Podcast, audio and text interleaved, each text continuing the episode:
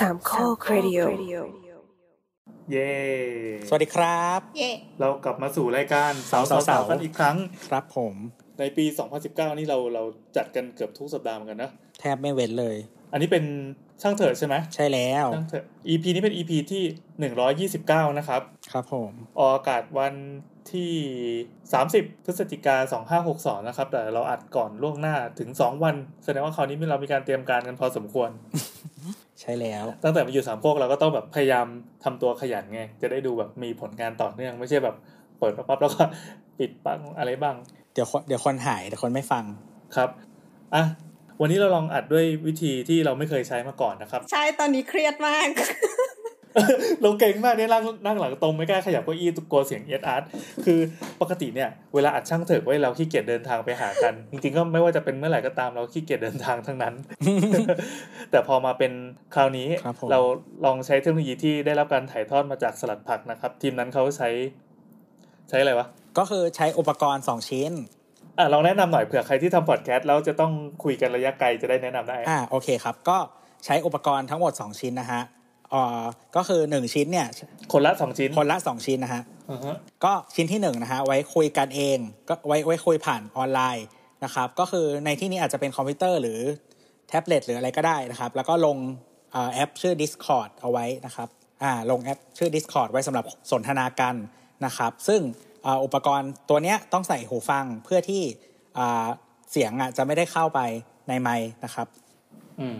แล้วก็ อุปกรณ์อีกชิ้นหนึ่งก็คืออุปกรณ์อัดเสียงนะครับ ซึ่งเอ่อเสียงของแต่ละคนเนี่ยก็คือจะเป็นไฟล์แยกกัน แล้วเดี๋ยวเราเอามากระทบกันนะครับ ให้เป็นไฟล์เดียว ก็แสดงว่าทุกคนจะมีไฟล์คนละก้อนละก้อน แล้วก็ส่งผ่าน Google Drive หรืออะไรก็แล้วแต่เอามาเย็บรวมกัน ใช่ โดยการใช่แล้ว โดยการให้สัญญาณเป็นครั้งแรกเอ่อมีคนหนึ่งคนให้สัญญาณปรบมือโป๊ะแล้วก็ซิงค์ตรงนั้นให้ตรงกัน ใช่ครับเออแต่ทีเนี้ย อ่าเท่าที่เราลองลองใช้ Discord คือเป็นคนที่ไม่ได้เล่นเกมไงแล้วก็ไม่รู้ว่ามันมันดียังไงก็ถึงแนะนำกันอืมปรากฏว่าเสียงมันดีจริงเว้ยเสียงมันดีกว่า Skype ที่เราใช้อยู่ แล้วก็การ delay รู้สึกจะค่อนข้างน้อยมากอืมแต่ปัญหาก็คือ Discord แม่งใช้ยากสัสๆมากอ่าเราไม่คุ้นเคยมากกว่าปะตัวว่ามันยากแหละ แต่ว่าตอนที่อัดหลัดผักเนี่ยก็คือเราจะใช้คือ Discord มันจะมีสิ่งที่เรียกว่า server server นะครับอ่าเซิร์ฟเวอร์เหมือนห้องแชทก็เหมือนถ้าเทียบกับไลน์ก็คือกรุ๊ปแต่ว่าถ้า group DM เนี่ยก็คือเหมือนการคุยที่ลากชื่อคนเข้ามาเฉยๆ ไม่ได้สร้างกรุ๊ปอะอ่าเรียกว่าเป็นกลุ่มแชทปะใช่ อันนี้คือเทียบกับไลน์ให้เข้าใจง่าย ถ้าเทียบกับ Twitter จะเข้าใจง่ายกว่า มันเหมือน DM ที่เป็นกลุ่ม เออ ก็ประมาณนั้นแต่ว่า แต่ทวิตเตอร์มันไม่มี DM ที่เป็นกลุ่มแชทไง เออ เออ DM มันเป็นกลุ่มแชทในตัว เออ เราสามารถ rename กลุ่มแชทใน DM ได้อ่าใช่แม้ทำอย่างก็ไม่เคยใช้ DM นะ ไม่แต่หมายถึงว่าถ้าเทียบกับไลน์อะมันจะมี 2 แบบไงที่มันเป็นกลุ่มที่เราตั้งขึ้นมาอ่ากับแบบที่เราลากชื่อคนเข้ามาเออซึ่งไอ้กลุ่ม DM ที่เราใช้อยู่อะมันเป็นเหมือนลากคนเข้ามาไงอ๋ออืมคือ DM มันเป็นกลุ่มแชทแล้วอะในความรู้สึกเราเออกลุ่ม DM อะต้องเป็น friend กันแต่เซิร์ฟเวอร์อะไม่ต้องอืมเซิร์ฟเวอร์คือคุยกับใครก็ได้ไม่รู้จักก็ได้ คือไม่ต้องเป็น friend กันก็ได้ไงไม่ต้อง follow กัน ใช่นั่นแหละ แต่ทีนี้ก็คือปกติถ้าจะอัดเสียงด้วย Discord อะ ใช้สิ่งที่เรียกว่าบอทอัดเสียงเนี่ย มันต้องใช้เซิร์ฟเวอร์อ่าแต่วันนี้เราไม่ใช้เซิร์ฟเวอร์ เพราะว่าเวลาเราคุยกันเราติดนิสัยแบบเวลาคุยเราจะต้องเห็นหน้าไงเวลาแบบน้ำเอามือไปจับไมค์เสียงคลุกคลิกคลุกคลิกเมื่อกี้จะได้ด่าได้แบบชูนิ้วกลางหาอะไรเงี้ยได้ อะก็บอกไว้แล้วกันเป็นเป็นเทคนิคถ้าเกิดว่าใครที่ทำพอดแคสต์เหมือนกัน แล้วก็จำเป็นจะต้องคุยระยะไกลเราเรารู้สึกว่าการใช้ Discord มันค่อนข้างโอเคเลยแหละจากการทดลองใช้มาประมาณหนึ่งชั่วโมงนะ กับการปล้ำหน้าตา interface มันเหี้ยมากจริงคือต้องมาหาว่าโอเคเราเข้าเซิร์ฟเวอร์แล้วเราทำยังไงให้มัน group video chat ได้ๆอ่าสรุปทำไม่ได้ แล้วก็ไปหาทางอีกทางหนึ่งก็คืออ๋อต้องใช้ group DM ว่ะแล้ว group DM เสือกอัดเสียงไม่ได้เอออัดเสียงไม่ได้ก็มีดีมีเสียนะครับ เราก็เลยจะต้องตั้งโทรศัพท์ไว้ข้างๆ แล้วถ้าเกิดว่าวันนี้โทรศัพท์เรามีปัญหาอะไรก็ตาม เดี๋ยวขอเช็คก่อนเมื่อกี้เรากดอัดติดเปล่าเออ ก็จะหายไปเสียงคนนั้นจะหายไปตลอดการตามที่แบบนั่งหลังเกรง แล้วทีนี้ข้อดีคืออะไร ข้อดีเท่าที่เราเจอก็คือตอนนี้อ่าเราเราสามารถคุยโต้ตอบกันได้คือคุยแทรก เช่น เช่นตัวคุยอะไรมาปั๊บแล้วเราจะเถียงตรงนั้นเลยเราสามารถแบบพูดปึ๊บขึ้นมาได้เลย ในขณะที่สกายเนี่ยลักษณะของหูฟังกับลำโพงอะมันคือช่องเดียวกัน ถ้าใครที่พูดปั๊บมันจะไปมิวเสียงคนอื่น คนนั้นก็จะหายไป ใช่ แต่ในขณะที่ Discord เนี่ยคือ ทุกคนสามารถคุยสวนกันได้หมดเลยเฮ้ยอันนี้เป็นข้อดีมากในการอ่านระยะไกลเนาะก็แล้วก็อีกอย่างหนึ่งก็คือถ้าคือเสียงของแต่ละคนมันไม่เท่ากันนะครับ เพราะว่าทีนี้แต่ทีนี้เราแยกไฟล์เนาะอ่ามันเราแยกแทร็กกันมันก็สามารถปรับได้ง่ายอ๋อเช่นเมื่อกี้ตอนน้ำพัดชิวเราสามารถมิวมิวของน้ำได้ๆใช่ แต่ถามว่าทำไหมไม่ทำเพราะจริงๆไอ้เรื่องเนี้ยแหละที่ทำให้เราเครียด เอาไว้ให้คนด่าน้โคตรเครียดเลยเนี่ยจะบอกเลยำอะโอเค ก็ ไม่รู้จะลงเวลาไง เดี๋ยวต้องจดไว้ในใส่กระดาษ นี่ก็แบบมือไม้สั่นมากเป็นเทคนิคใหม่ที่เราไม่เคยใช้มาก่อนหลัดผักแม่งทนกันได้ไงวะเขาใช้ดุนเชี่ยวแล้วไง ก็คือคือปกติแล้วอะอัดหลัดผักเนี่ยเขาจะอัดเสียงใน Discord ไว้อีกอันหนึ่งก็คือเป็น backup นะฮะอ๋อเหมือนที่คุณมีคุณเสียงเป็น backup ของ YouTube อะไรอย่างนี้อ่าอ่าอ่านะฮะไอ้เรื่องอันนี้มันขึ้นเวลาไหมว่าเราใช้เวลาตอนไหน คือต้องก้มชะโงกดูโทรศัพท์นะครับ ตอนนี้เราก็คุยกันมาประมาณเจ็ดนาทีแล้ว ขอ เริ่มเข้าเรื่องกันตรงนี้เลยแล้วกัน จริงๆ เราควรจะ insert เพลงตัวนี้ใช่ไหมเราจะได้จดว่าเจ็ดนาที อะ โอเค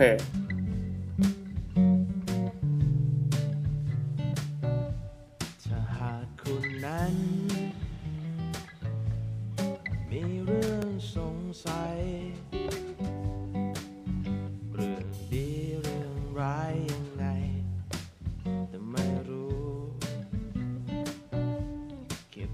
ไปคิด ไม่รู้จะถามใคร จะถามครูไว้ ก็ไม่น่าจะดี จะเป็นเรื่องนั้น เรื่องบ้านเรื่องสัตว์ หรือเรื่องผีถามเรามาสิ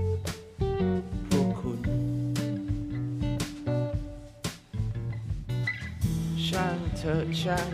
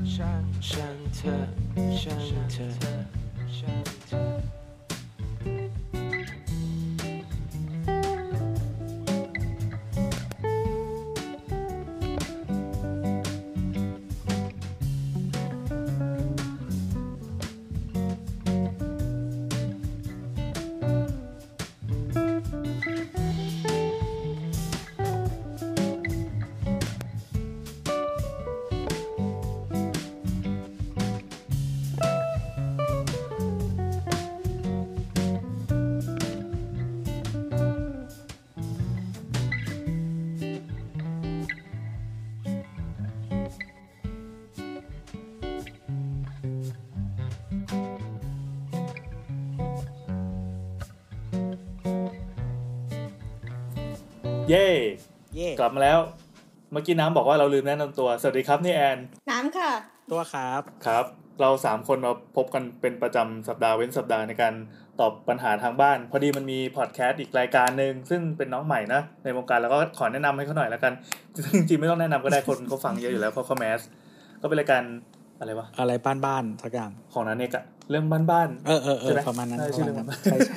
อุ้ยตายจังอายจังไปแนะนำไหมไม่เรียกว่าแนะนำใช่ไหมคือจะแนะนำเขาแต่ไม่รู้ชื่อเขาไม่พอดีเราเห็นว่าไปไปปรากฏใน YouTube ด้วยไง เราเราไม่ค่อยได้ดู YouTube คือมีนันเอกนะครับ แล้วก็พี่อ้อยและพี่ชอนนะพี่อ้อยพี่อ้อยนะครับสองคนก็เข้ามาช่วยกันตอบปัญหาทางบ้าน ก็คือใครมีปัญหาอะไรก็สามารถไปถามเขาถ้าถามอย่างแมสแมสที่สามารถพูดคุยได้อย่างสุภาพก็เชิญเท่านั้น แต่ถ้า ถ้าตรงกันข้ามก็มาถามเราได้ ครับ ที่อ่าทวิตเตอร์นะครับแอดสาวสาวนะ หรือไม่ก็ใส่แฮชแท็กสาวช่างเสร็จสาวก็ได้ครับผมเออสาวสาวๆด้วยอีกอันหนึ่งจะได้ถึงชัวร์สำหรับวันนี้มีคำถามอะไรบ้าง มา วันนี้มีแปดคำถามแปดเลยเหรออือฮึใช่ค่ะ เราจะไล่จากอันที่ปักไว้ไกลสุดแล้วกันนะอืมโอเคครับคำถามแรก จากคุณช็อกช่อนอ่าผลชักช้อนเจ้ากับงงทางเชื่อม MRT สามสามย่านสามย่านมิดทาวน์มากสามย่านมิดทาวน์คือห้างนะครับ รู้แหละว่ารีบเปิดเลยทำผนังซะนึกว่าอยู่อุโมงค์ลอดใต้ถนน แต่อีกอย่างวะกว่าคือพื้นกระจกหย่อมหนึ่งมีไว้ฝึกความกล้าเหรอเดินผ่านทีไรแรกก็ใจสั่นนะ แต่เดินไปกลับบ่อยเข้าก็ชินละแค่งงว่ามีทำไมแค่นั้นอยากฝากสาวๆไปดูแล้ว มาเล่าว่าคิดไงมั่งอะอันนี้เขาถามหรือบ่นอืมหรือเล่าให้ฟังคงผสมผสมกัน แล้วว่ามันเป็นจุด ถ่ายรูปเซลฟี่แห่งใหม่ของกรุงเทพเลยก็ว่าได้นะใช่เท่าที่ผ่านมาแน่นมากคนแน่นมากคือเราไม่เคยไปแถวนั้นเลย ไม่ได้ไม่เคยเข้าไปข้างในเลย ตั้งแต่ไม่ได้ทำ YouTube อะถ้าเป็นเมื่อก่อนเราจะไปลงลงรถเมล์หรือว่าลง BTS MRT อะไรแถวนั้น แล้วก็เดินจากตรงนั้นไปบรรทัดทองไปที่ออฟฟิศของแซม แต่ตอนเนี้ยก็คือล่าสุดที่ไปอะมันยังสร้างไม่เสร็จ แล้วเขาแบบโหแม่งเดินลำบากชิบหายวันที่ฝนตกหน้าฝนหน้าฝนอะไรเงี้ย ตอนนี้มันเป็นไงครับ ก็คนคนเยอะนะฮะ คนเยอะที่ไปมาล่าสุด อ๋อล่าสุดคือวันนี้เช้าตอนเช้าโอ้วันนี้เลยอะอ่าเพื่อเพื่อคุณจ็อกชอนนะครับอะแต่ว่าจริง ๆ วันนี้ตอนที่ไปก็คนไม่ค่อยเยอะเท่าไหร่นะฮะไปตั้งแต่เช้าก็ มันจะเริ่มคนเยอะตอนเที่ยงเที่ยงๆนะมีคนมากินข้าวอะไรอย่างนี้ แต่ว่าวันเสาร์อาทิตย์ เหมือนเพิ่งไปเมื่ออาทิตย์ก่อนโน้น อืม วันอาทิตย์ก็คนเยอะมากๆคนมาถ่ายรูปนะฮะมีเอ่อบันดงบัณฑิตเอาชุดคงชุดคุยมาถ่ายรูปนะฮะหมายถึงอีทางที่ถ่ายเชื่อรูมปวิเนี้ทยยาเหรอใช่ไม่ไม่ใช่บัณฑิตอ่าจุฬาลงกรณ์มหาวิทยาลัยนะฮะ วันที่อื่นครับมอดินแดงนะฮะเอ้ยอย่าพูดดิอ๋อเอ้ยครับชุดคุยมันก็เหมือนกันปะวะเออชุดคล้ายๆกันเทชุวดคดาล้ายๆกันอืมคุยกันยุงเหมืคำอถามนกันคือคำถามคือมันดียังไงอะตัวเราไม่ได้ไปแถวนั้น คือตัวว่าเขาคิดว่าเขาตั้งใจให้เป็นที่ถ่ายรูป ใช่ใช่ใช่อ่าอ่าคือแล้วลักก็ษณะคือเหขมืออนงมันอะเป็นอุโมงค์โค้งอะอุโมงค์โคก็คือเหมือน อ่าที่ที่ใช้เขาเรียก TBM อะครับอืมหัวเจาะถ้าถ้า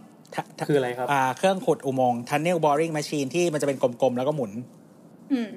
อ่าอ่าไอ้ตัวปั่นปั่นอ่า แล้วมันก็จะแปะผนังคอนกรีตเป็นชิ้นชิ้นโค้งเรียงกันเป็นวงกลม เพื่อเป็นโครงด้วยแล้วก็เป็นผนังวอลเบลลิงอ่าใช่ แต่ว่าอันนี้คิดอันนี้มันเล็กเล็กนะ เล็กเล็กกว่าขนาด ไม่ใช่ขนาด TBM อะครับอืมอ๋อคือทำจำลองขึ้นมาอย่างเงี้ยเหรอ คิดว่าเป็นการทำจำลองขึ้นมานะ อืมอืมอืมก็คือไม่ไม่แต่เราคือไซเราส์อ่านเราอ่านตอนเขาทำอะอ่าเหมือนเขาใช้หัวเจาะอย่างนั้น เพราะว่าเขาไม่ต้องการที่จะปิดถนนด้านบน ก็คือเจาะเจาะลอดไปเลยอ๋อก็คืออแสดงว่าใช้ TBM อันเล็ก เราคิดว่าเป็น TBM ตัวเล็ก อืม ก็คือส่วนใหญ่ที่เราคุ้นๆกันก็คืออุโมงค์รถไฟใต้ดินนะครับ อันนั้นคือใช้ TBM ก็คือ เต็มพอดีที่ใส่รถไฟเข้าไปได้ ก็คือไอ้ถึงวงคว้านของมันคว้านไปปั๊บแล้วก็รถไฟวิ่งเอาเอาเอารางมาพาดรถไฟก็วิ่งในนั้นได้เลยใช่ใช่ใช่ใช่อ่าอ่าอ่าเออก็เจ๋งดีดู concept น่าสนใจน่าตื่นตาตื่นใจ แล้วเท่าที่เห็นภาพในโซเชียลต่างๆ ก็มันค่อนข้าง Star Wars มากๆนะอืม ก็แต่จุดจุดจุดกระจกก็คิดว่าก็ไว้ถ่ายรูปนั่นแหละฮะแล้วก็จริง ๆทำเยอะมันแพงครับถูถูกต้องค่ะเพราะมันเป็นกระจกนิรภัยทำไมคือกระจกกระจกมันไม่ครบหรือว่ายังไงเป็นเป็นกระจกที่พื้นมีจุดเดียวฮะจุด น่าจะกลางน่าจะยาวประมาณสักสองเมตรสองเมตรอะครับอ่าก็คือเหมือนมันมันไว้ถ่ายรูปแหละ ก็ถ้าถ้าทำเยอะมันมันแพงต้องใช้กระจกที่ทนแรงเหยียบได้อะไรอย่างเงี้ยๆอืมอืมก็คือมีจุดหนึ่งที่เหมือนแบบ ก็เป็นใสไว้แล้วก็มองลอดลงไปข้างล่างได้นิดนึงอะไรเงี้ยก็คือ คือเนื่องจากอะอุโมงค์มันเป็นลักษณะวงกลมเนาะทีนี้เขาต้องทำพื้นอืมตัด ใช่ไหมฮะ ให้เราเดินแบบปกติไม่ได้เดินบนพื้นโค้งเป็น แนวระนาทีเนี้ยดไอ้ตรงกระจกอะก็คือเหมือนช่องอ่าแทนที่จะเป็นพื้นเหมือนคอนกรีตอะไรเงี้ย ก็ตัดเป็นกระจกขึ้นมานิดนึง แล้วก็จะเห็นความโค้งด้านล่าง เป็นกล่องแล้วก็เห็นอืมพวกงานระบบที่วิ่งอยู่ข้างล่างอะไรเงี้ยท่อไฟท่อแก๊สท่อน้ำอ่าซึ่งซึ่งคนที่อ่าความสวยมันก็เป็นปัจเจกบางคนก็ชอบบางคนก็ไม่ชอบอะไรก็แล้ว แต่แต่ที่แน่ตอนนี้มันก็มันก็ดังเปรี้ยงป้างขึ้นมา แล้วก็เป็นตัวที่ดูดคนเข้าไปใช้บริการได้เนอะเป็นกระแสเป็นกระแส เป็นกระแสเป็นกระแส เราคิดว่าเดี๋ยววันหนึ่งถ้าได้เข้าเมืองอีกครั้งก็น่าจะได้ลองไปเยือน จริงๆมันเป็นทางเชื่อมที่คนข้างนอกใกล้ที่สุดที่เดินจากสถานีไปมิดทาวน์เลยนะขึ้นห้างเลยอ๋อเหรอเออถ้าใครไม่ชอบก็ก็เดินอ้อมไปสะก็พานลอขึ้ยนได้ขึ้นไปเฮ้ยไม่เออเราไม่เดินสะพานลอยด้วยตอนเราไปเราเดินทางม้าลาย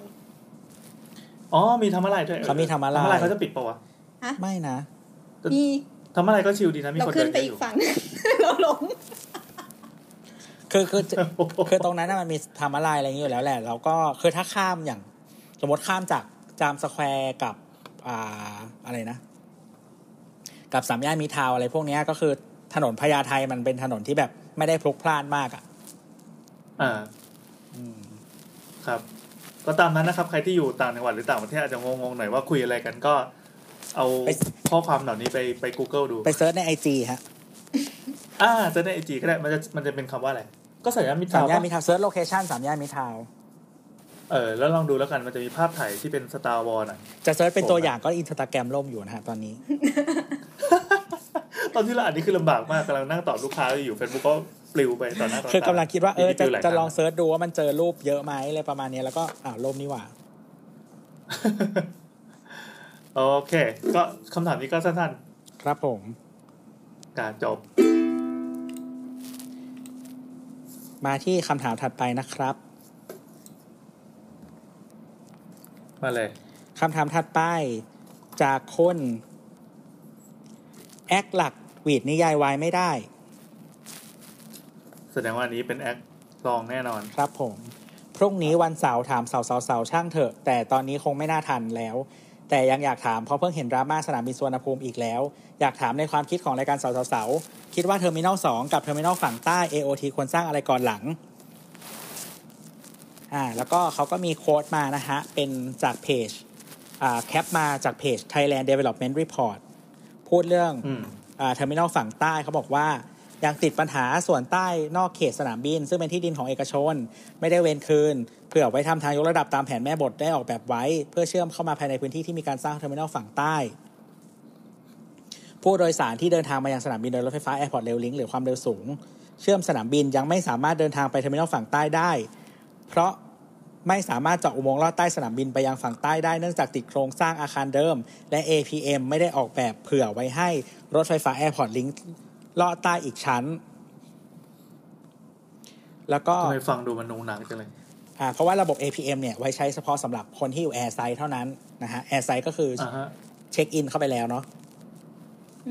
คือเช็คอินเอ่อเลยเลยอีเซนแบ่งนี้ไปแล้วคือเป็นคนใช่ไทยแล้วก็คืออยู่ในฝั่ง อ่า แบบเช็คอินอะไรผ่านกระบวนการไปแล้วอะ ก็คืออานั่นแหละก็เรียกแอร์ไซด์เนาะก็คือก่อนที่จะเช็คอินมันคือแลนด์ไซด์อ่าอ่าอ่าแล้วก็ข้อสุดท้ายเขาบอกว่าใช้เงินลงทุนสูง อาจพอๆกับสร้างสนามบินใหม่ เพราะพื้นที่ฝั่งใต้เป็นที่ดินว่างเปล่า ไม่มีอาคารสนับสนุนการบิน โรงซ่อมเครื่องบิน ทางยกระดับเข้าสนามบิน ทุกอย่างต้องสร้างใหม่ต่างจากฝั่งเหนือที่สร้างไว้มีใช้งานอยู่แล้วในปัจจุบัน อืม ทีนี้เขาก็บอกว่า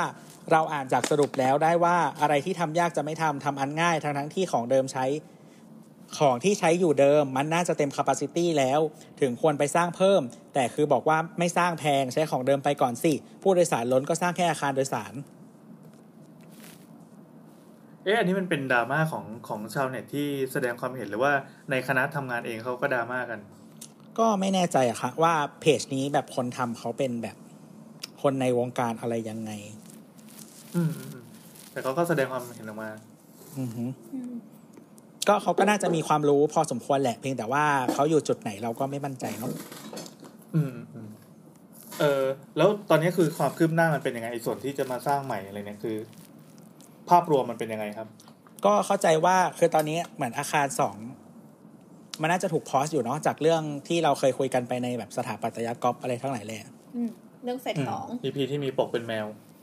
อ่า ก็ ตอนนี้ก็เลยเหมือนก็คือคงคร่าวๆก็คือคิดว่าน่าจะสร้างแหละเพียงแต่ว่าเรื่องแบบเรื่องอะไรมันยังไม่ลงตัว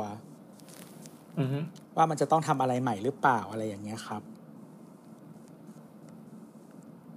ก็อาจไม่รู้ว่าต้องมีแบบหาประกวดแบบใหม่ หรืออะไรยังไงไหมเหมือนกัน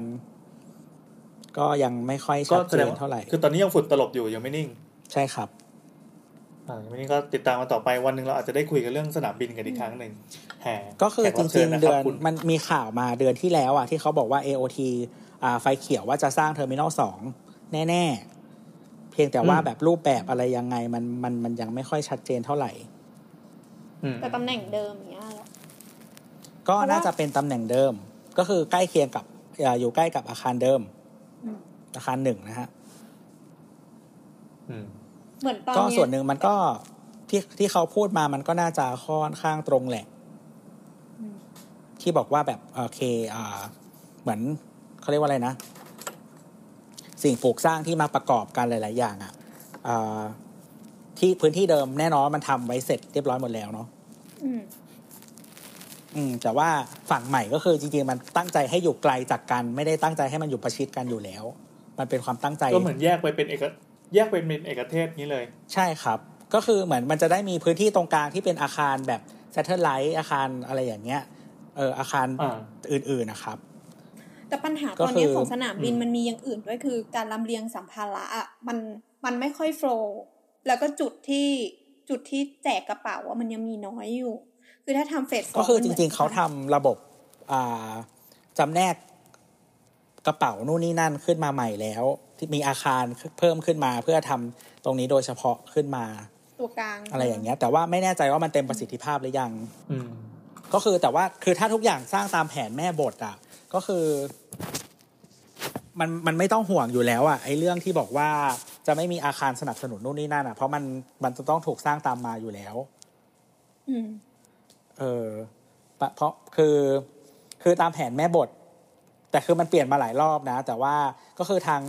ฝั่งใต้อะมันก็จะต้องมีถนนที่เชื่อมเข้ามาเป็นของตัวเอง แล้วก็อาจจะเชื่อมกับรถไฟฟ้า BTS ส่วนต่อขยาย สายที่ไปทางบางนาสายที่ไปทางอ่าอะไรนะ สมุทรปราการอะไรนั่นอะอืมก็คือเหมือนกับว่าอ่ารถไฟมันจะเข้าทั้งสองฝั่งอะไรอย่างเงี้ยฮะมันจะมีใต้ดินอันนึง แล้วก็ฝั่งทางใต้อะจะเป็น รถไฟฟ้ามาใช่ปะใช่ใช่ใช่ประมาณนั้น เป็นมาสเตอร์แ n นเราจะเหมือนสนามบินชางงีของเกาหลี ที่เป็นอาคารสองอันคล้ายๆอินชอนคล้ายๆอินชอนก็คืออาคารที่หน้าตาเหมือนกัน อินชอนหรือกันชางงีแล้วก็รันเวย์ข้างอืมอ่ารันเวย์ค่ะแล้วตรงกลางก็จะเป็นสถานีรวมๆ ก็จะมีแบบพวก ที่เอาไว้ส่งข้ามกันอ่ามีอาคาร satellite แล้วก็อาคารประกอบอะไรอย่างเงี้ย เออ ประมาณนั้น ก็อืม คือถ้าถามเราอะถ้าถ้าเอาเร็ว ถ้าเอาเปิดใช้ได้เร็วอะยังไงก็ต้องสร้างอาคารสองอืมคือเหมือนน่าจะเคยคุยกันไปหลายรอบแล้วจริง ๆ แล้วว่าคือสนามบินสุวรรณภูมิอะสร้างปุ๊บเต็มปั๊บเพราะว่าคนง้างรอกันอยู่แล้วมากกว่าความจุที่สามารถรองรับได้ตอนเนี้ยก็หลายเท่าไหม ไม่ถึงกันหลายเท่าครับมันตอนนี้ดอนเมืองมันก็แบ่งไปแหละ แต่ว่าเขาถ้าจำไม่ผิดดีไซน์ capacity มันคือประมาณ 45 ล้าน แต่ตอนนี้มันน่าจะประมาณ 60 คือ ความจริงแล้วจบเฟสหนึ่งที่ที่เราเปิดใช้สนามบินอะมันควรจะเริ่มเฟสถัดไปทันที ใช่ ตามแผนแล้วมันต้องเสร็จประมาณปีห้าหกอะไรประมาณนี้อาคารประกอบอะไรทั้งหลายแหล่ควรจะแบบทำต่อไปเรื่อยๆ ไม่ได้แบบว่าโอ๊ยหยุดมาเป็นแบบเป็นสิบปีเออเพราะว่าคือรู้อยู่แล้วว่าวันวันที่เปิดใช้มัน capacity มันไม่พออะอืมอืมอืมอืมซึ่งตอนนี้หลาย ๆ สนามบินจริง ๆ ที่ AOT ทำอยู่ก็มีปัญหาก็คือภูเก็ตอะไรเงี้ยอืม ภูเก็ตมันมันมันแน่นมาตั้งนานแล้วขยายเพิ่งขยายไปล่าสุดก็ เปิดปุ๊บเต็มปั๊บไม่ใช่เปิดปุ๊บเต็มปั๊บขยายหรอกมันมันเกินอยู่แล้วอะขยาย airport หรือรันเวย์ขยายอาคารฮะรันเวย์ขยายไม่ได้แล้ว อืมอืมภูเก็ตขยายรันเวย์ไม่ได้แล้วก็คือเพราะว่าเพิ่มไม่ได้ ติดฝั่งหนึ่งเขาฝั่งหนึ่งทะเลโอ้อืมนอกจากก็ของทะเลถึงมีคนเสนอให้สสร้างพวกแบบ พังงาอะไรเงี้ยมามาเสริมแทน อ่าถ้าสร้างที่พังงาเนี่ยก็คือมันเป็นแผ่นดินใช่ไหมแล้วก็ขับรถข้ามสะพานมาอะไรอย่างเงี้ย มันก็ไม่ได้ไกลมากเพราะจริงๆสนามบินภูเก็ตมันก็ไม่ได้อยู่ตรงบริเวณเมืองอยู่แล้ว อืมอืมอืมอะไรประมาณนั้นก็นะครับ ตอบคำถามก็คือ ถ้าเอาให้ใช้ได้ก่อนก็สร้างอาคารสองก่อนนะ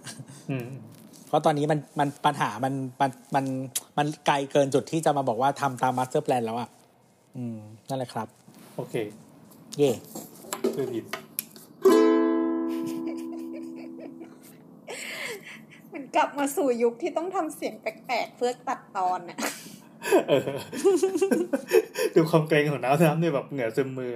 เราไม่เคยใช้เทคนิคนี้ เมื่อกี้ถ้าเกิดว่าใครสังเกตนะครับ จะมีช่วงหนึ่งที่ตัวหายไป แล้วอยู่เราก็เลยจะต้องแบบหาวิธีแก้ปัญหากัน แล้วตัวก็โผล่กลับมาอีกครั้งหนึ่งอะไม่เป็นไรไม่เป็นไร ขึ้นคำถามใหม่กันเถอะ ครับผมคำถามท่านมานะฮะจากคุณเจ้ยคุณเจ้ยถามว่า พอดีจะซื้อคอมใหม่ครับ เน้นใช้ AI อ่า Illustrator ใช่ไหมอืมอืมอืม Photoshop InDesign งานสิ่งพิมพ์เป็นหลัก อยากรู้ว่าซื้ออะไรดีระหว่าง Windows กับ Mac ปกติผมใช้ Windows ใช้แต่ Windows ส่วน Mac เคยจับเมื่อนานมาละ งบไม่เกิน5 0,000หรือมีแนะนำอะไรไหมครับ เย่ ช่างเถอะสาวสาวสาวอ่าเรื่องเรื่องคอม ไม่คิดว่าวันหนึ่งรายการเราจะมาถึงจุดนี้นะครับ อะ ยังไงดีล่ะ เอาก็ดูดูเข้ากับพี่ดี อ่าอ่านคำตอบของคนอื่นก่อนแล้วกันนะฮะ นี่คือมีคนรีพลายตอบใช่ไหมอืม ใช่แล้ว เออเออ จากคุณโอ๊ก360นะฮะ ครับ ตามงบ iMac 21.5 นิ้วครับ อืม แต่ถ้าเพิ่มงบได้อีกก็ไป iMac 27 เลยครับ เหมาะกับงานดีไซน์เต็มตาดี ใช้สัก 3 ปี ขายต่อยังพอได้ทุนคืน ไปเติมให้เครื่องใหม่อีก ร่วมร่วมๆ20,000อืมครับ คุณชวินสระสระสระบัว หรือเปล่าไม่แน่ใจถ้าผิดขออภัยครับ ข้อดีของยี่ห้อนี้เลยครับ ดูแลดีๆ ขายต่อได้ทุนไปรุ่นใหม่เยอะอืมนะครับแล้วก็คุณ Friday บอกว่าถ้าปกติไม่ใช้คอมเล่นเกม เน้นใช้แค่โปรแกรม Adobe ก็เชียร์ Mac นะคะอืมส่วนตัวเราว่าค่อนข้างเสถียรกว่าอ่าแม็กสามเสียงแล้วครับอือฮึ แต่ทั้งหมดมีแต่คนพูดถึงแม็กไม่มีใครมาเชียร์เออเออเออวินโดว์ก็เขาตั้งธงมาไง ใช่ใช่อันนี้คือโจทย์เขาทำงานกราฟิก Illustrator Photoshop เนาะอืมใช่ครับ อืม เอาจริง ๆ นะ เราก็เชียร์แม็กในเขาบอกว่างบประมาณไม่เกินห้าหมื่นใช่ไหมแสดงว่าตั้งงบไว้ค่อนข้างสูงเลย อืม คือถ้าสูงอืมถ้าซื้อ ถ้าซื้อ MacBook Pro นี่ยังไม่ได้รุ่น 15 16 นิ้วเลยนะ ยังไม่มีการ์ดจอนะฮะอะดังนั้นโจทย์เขาไม่ได้บอกว่าเอาโน้ตบุ๊กใช่ไหม ใช่ไม่ได้บอก อ่า ถ้างั้นอะเราค่อนข้างเชียร์ไปทาง iMac เพราะว่าคือเราเองก็ใช้อยู่ คืออย่างนี้ ถ้าไม่ได้ต้องการต้องการพวกสเปคอะไรต่างๆ มากมาย แล้วก็สำหรับเล่นโกงเล่นเกมอะไรเงี้ยคือบางคนก็ต้องการ request เรื่องการเล่นเกมด้วย ถ้าตัดเรื่องเกมออกไปอย่างร้อยเปอร์เซ็นต์น่ะ ก็ใช้ Mac มันก็โอเคอยู่แล้ว เพราะว่า เพราะว่ามันไม่ต้องคิดอะไรมากอะ Mac มันเป็นคอมพิวเตอร์สำหรับคนโง่อะเชเอามาได้เลย คือซื้อมาปั๊บแล้วก็ลงไอ้ตามที่เขาว่าว่าไว้ แล้วไม่ต้องไปเซตอะไรอีกเลย มันค่อนข้างทำ default มาให้ คือ Mac และ iPhone สำหรับคนโง่จริงๆ คือไม่ต้องไป custom อะไรแม่งเลย ใช้ตามที่มันให้มาก็ดี เดี๋ยวนี้ไม่ต้องเซ็ตแล้วนะ เดี๋ยวนี้ถ้าแบบ sync iCloud มันก็มาหมดเลย อืมอืมอืม คือไม่ต้องไปเสียเวลาก็นั่งคิดนั่ง config มันอะ อันนี้คือความต่างกับกับพวก Windows หรือ Android ก็แต่ว่าจริง ๆ คือถ้าถ้าไม่อย่างที่บอกว่าโอเค ถ้าเป็น iMac อะก็จะได้รุ่นมีการ์ดจออะไรเงี้ยฮะประมาณอ่าสี่หมื่นกว่าบาทก็จะมีละรุ่นมีการ์ดจอนะฮะ อันนี้คือจอเท่าไหร่ยี่สิบเอ็ดครับ อ๋อยี่สิบเอ็ดครึ่งเนาะคืออย่างนี้เราเราก็ยี่สิบเอ็ดก็อะ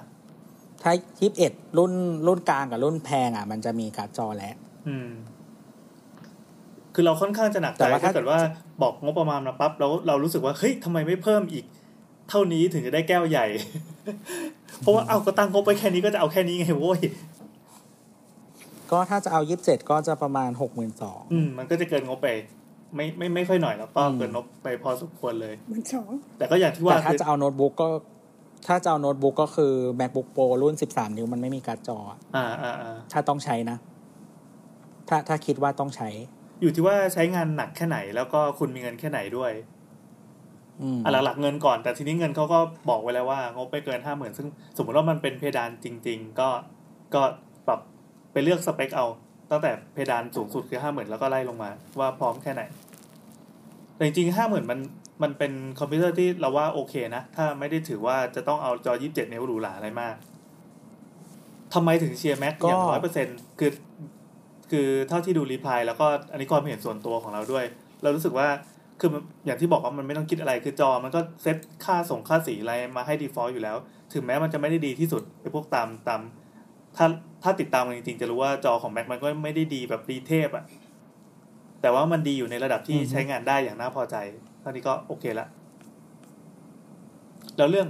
เดี๋ยวขออีกนิดนึงจริงจริงมันก็เรื่องราคาเรื่องการขายต่ออันนี้เป็นประเด็นมากๆ เมื่อก่อนไม่เคยสนใจเรื่องนี้มาก่อน จนวันหนึ่งใช้เครื่องเดิมจนอายุอนามันพอสมควรอะแล้วก็แม่งผ่านไปตั้งหกเจ็ดปีขายต่อได้สองหมื่นกว่าบาท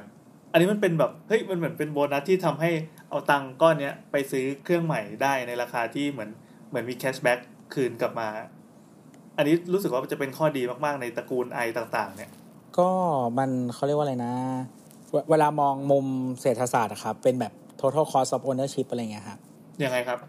ก็ก็คือเหมือนกับว่าเราเราต้องคิดค่าซากของสินค้าด้วยคาซาดเออก็คือค่าขายต่อนี่แหละ ค่าซากอืมอืมภาภาษาบัญชี เออนั่นแหละก็ค่าซากมันอ่ามันมันมันมันกลับเป็นเงินกลับมาใช่ไหมฮะก็คือเราเราต้องคิดรวมกันว่า อย่างเช่นว่าเราราคาที่เราจ่ายไปเท่านี้ แล้วก็สุดท้ายแล้วเอาค่าซากมาลบออก คือจริง ๆมันราคาที่เราใช้ไปทั้งหมดมันไม่ถึงไงอืมอืม ซึ่งถ้าเป็นของยี่ห้ออื่น สมมติค่าซากมันถูกมากอะแปลว่าค่าซากมันแทบไม่มีมูลค่าเลย มันก็เอามาลบออกไม่ได้ไงจากเงินที่เราจ่ายไปอะอ่าอ่าก็แสดงว่าตีก็สมมติว่ามันตีก็เป็นถือสูตรไปเลย ใช่ถ้าเป็นยี่ห้ออื่นอะไรอย่างเงี้ย อืม ก็อาจจะเหมือนที่คนชอบซื้อรถโตโยต้าเพราะบอกขายต่อดีแต่ว่าอะไรเงี้ยอืมนะครับนั่นแหละครับก็ Apple Apple เทียบได้กับโตแต่โยว่าถ้านะ ก็เบนซ์ก็ได้อะอะ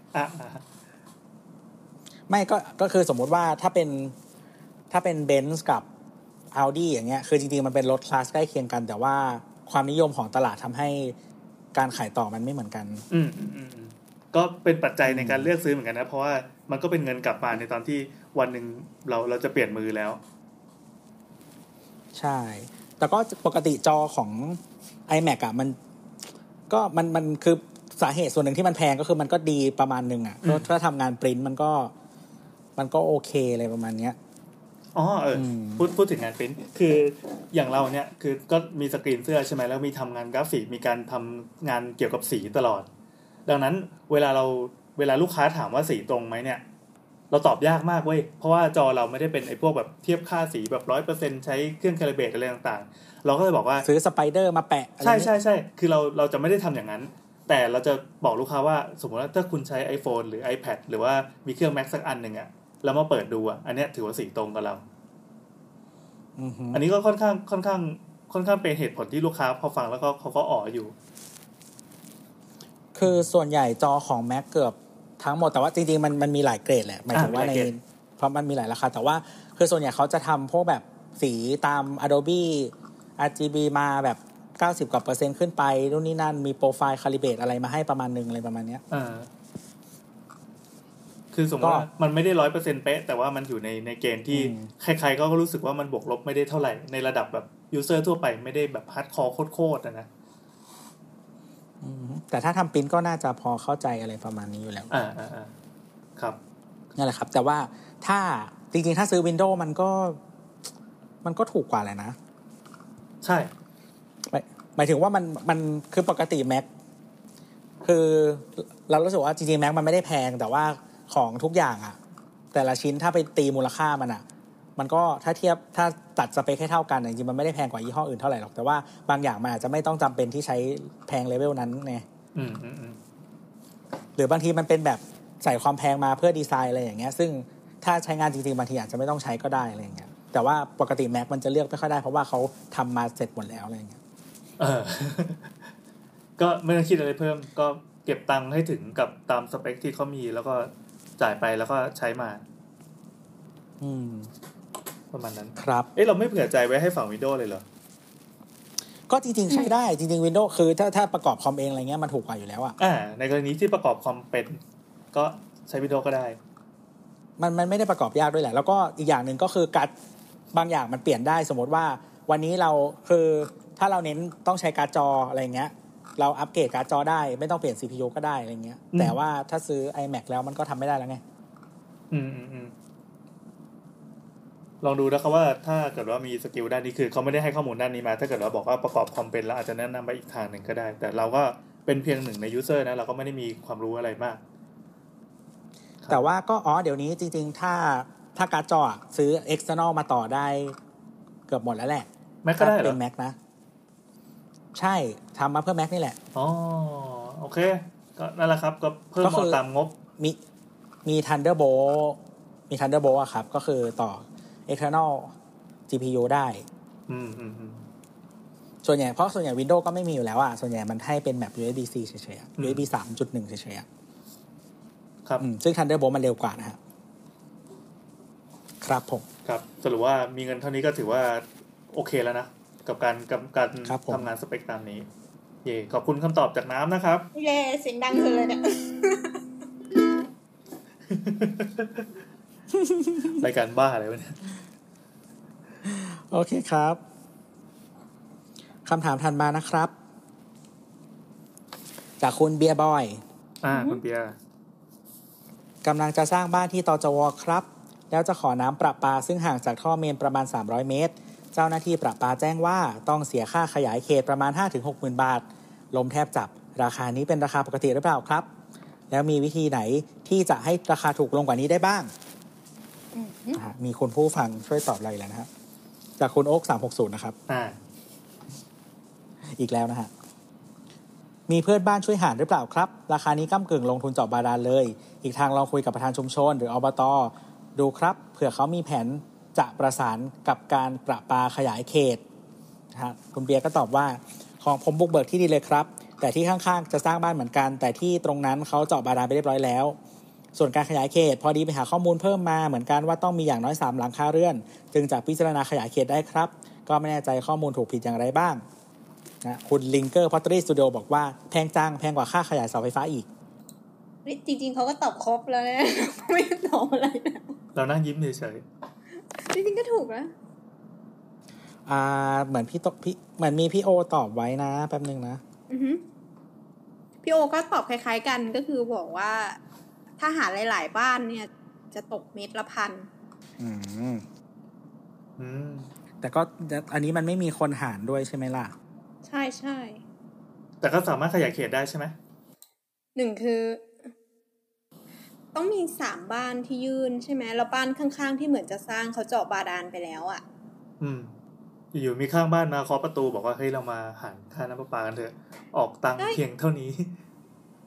คือคือมันก็แอบคิดอยู่นะว่า ถ้าเกิดเขาลงทุนหกหมื่นแล้ววันหนึ่งมีบ้านมาสร้างขึ้นขอจอยด้วย คือเราก็ไปขอเงินเขาไม่ได้ปะไม่ได้มันจะน่าเกลียดปะไม่ได้เออมันก็เหมือนทุกทุกอันนั่นแหละ เหมือนที่เคยมีคนถามเรื่องเสาไฟฟ้ามันก็อย่างนี้แหละ ถ้าเรามาก่อนแล้วก็ อืมแล้วก็เป็นคนต้องยอมเสียสละจ่ายตังค์แพงไป อืม มันเป็นเหมือนเหมือนค่าบุกเบิกอะเอาง่ายๆอะอย่างตอนเนี้ย ที่ไซต์ก่อสร้างที่ร้านเราเราเราปลูกขึ้นมาใหม่อะ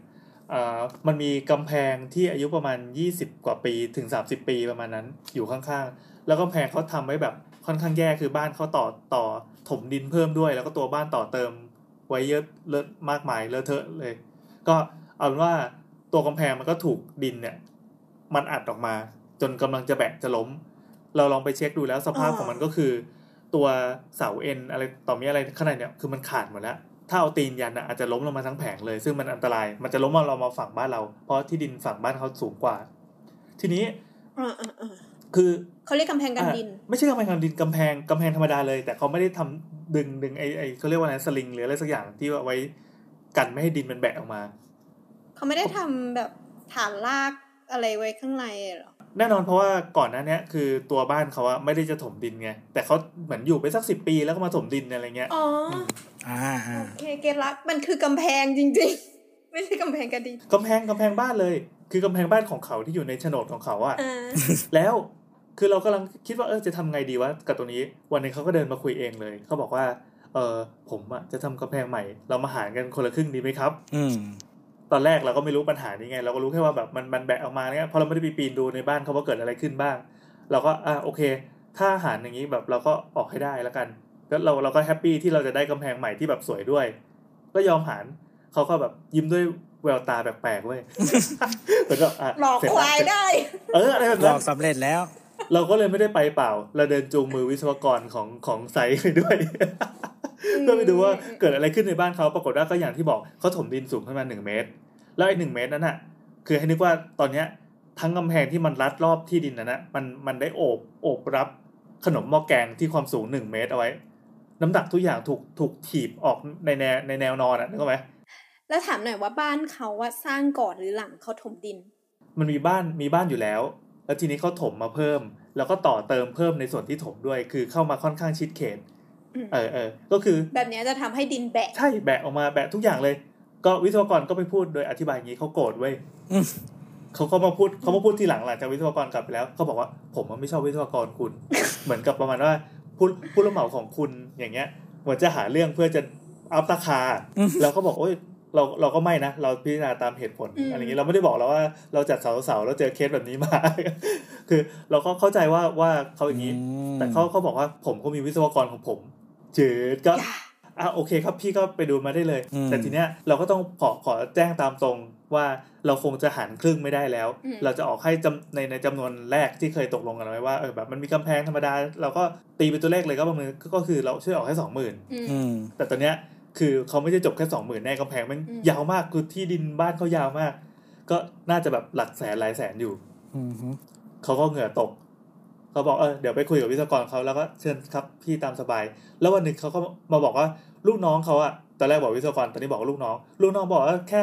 เอาอิฐมาต่อต่อข้างบนเฉยๆก็ก็ได้แล้ว ครับเราก็ด้วยความแบบปากไวแล้วก็บอกว่ามันไม่ได้มันจะพังแน่นอน คือมันไม่ได้พังทันทีแต่มันจะพังไปแบบ ห้าปีสิบปีเดี๋ยวพี่จะเห็นผลแล้วพี่จะต้องมาเสียตังค์ใหม่อีกรอบหนึ่งอะไรเงี้ยเขาก็โกรธเนี่ยหาเรื่องทะเลาะกับเพื่อนบ้าน ซึ่งไม่ไว้ยแล้วเราก็เราก็ค่อนข้างจะปกป้องบ้านตัวเองด้วย วันหนึ่งเขาก็มาบอกว่าเขาคุยกับวิศวกรจริง ๆ แล้ว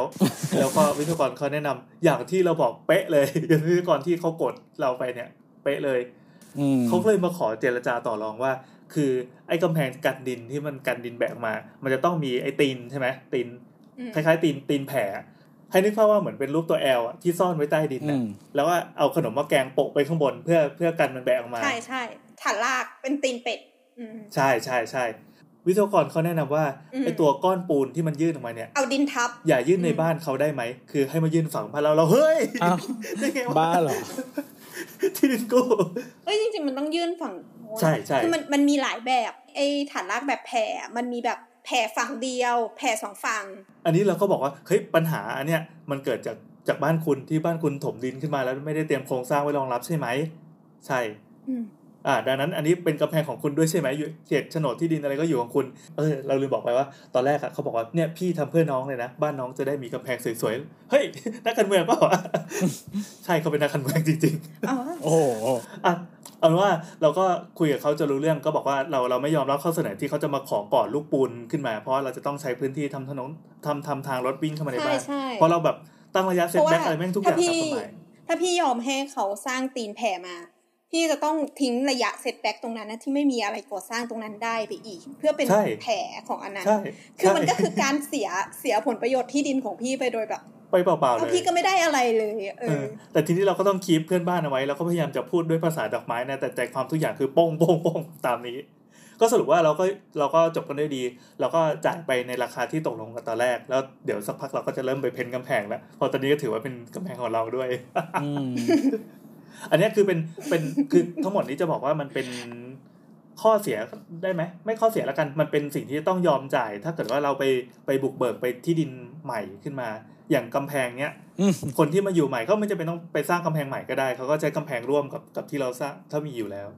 เพียงแต่ว่าตัวกำแพงมันเป็นสมบัติของบ้านของคนที่อยู่มาก่อนอืมเพราะเราไม่มีสิทธิ์ที่จะสร้างกำแพงเนี่ย ไปไปไปข้ามไปเขตแดนของฝั่งเพื่อนบ้านอือฮึหรือถ้าตกลงกันก็คือเอ้ยวางไว้ตรงกลางระหว่างโฉนดอะไรก็แล้วแต่แล้วแต่จะคุยกัน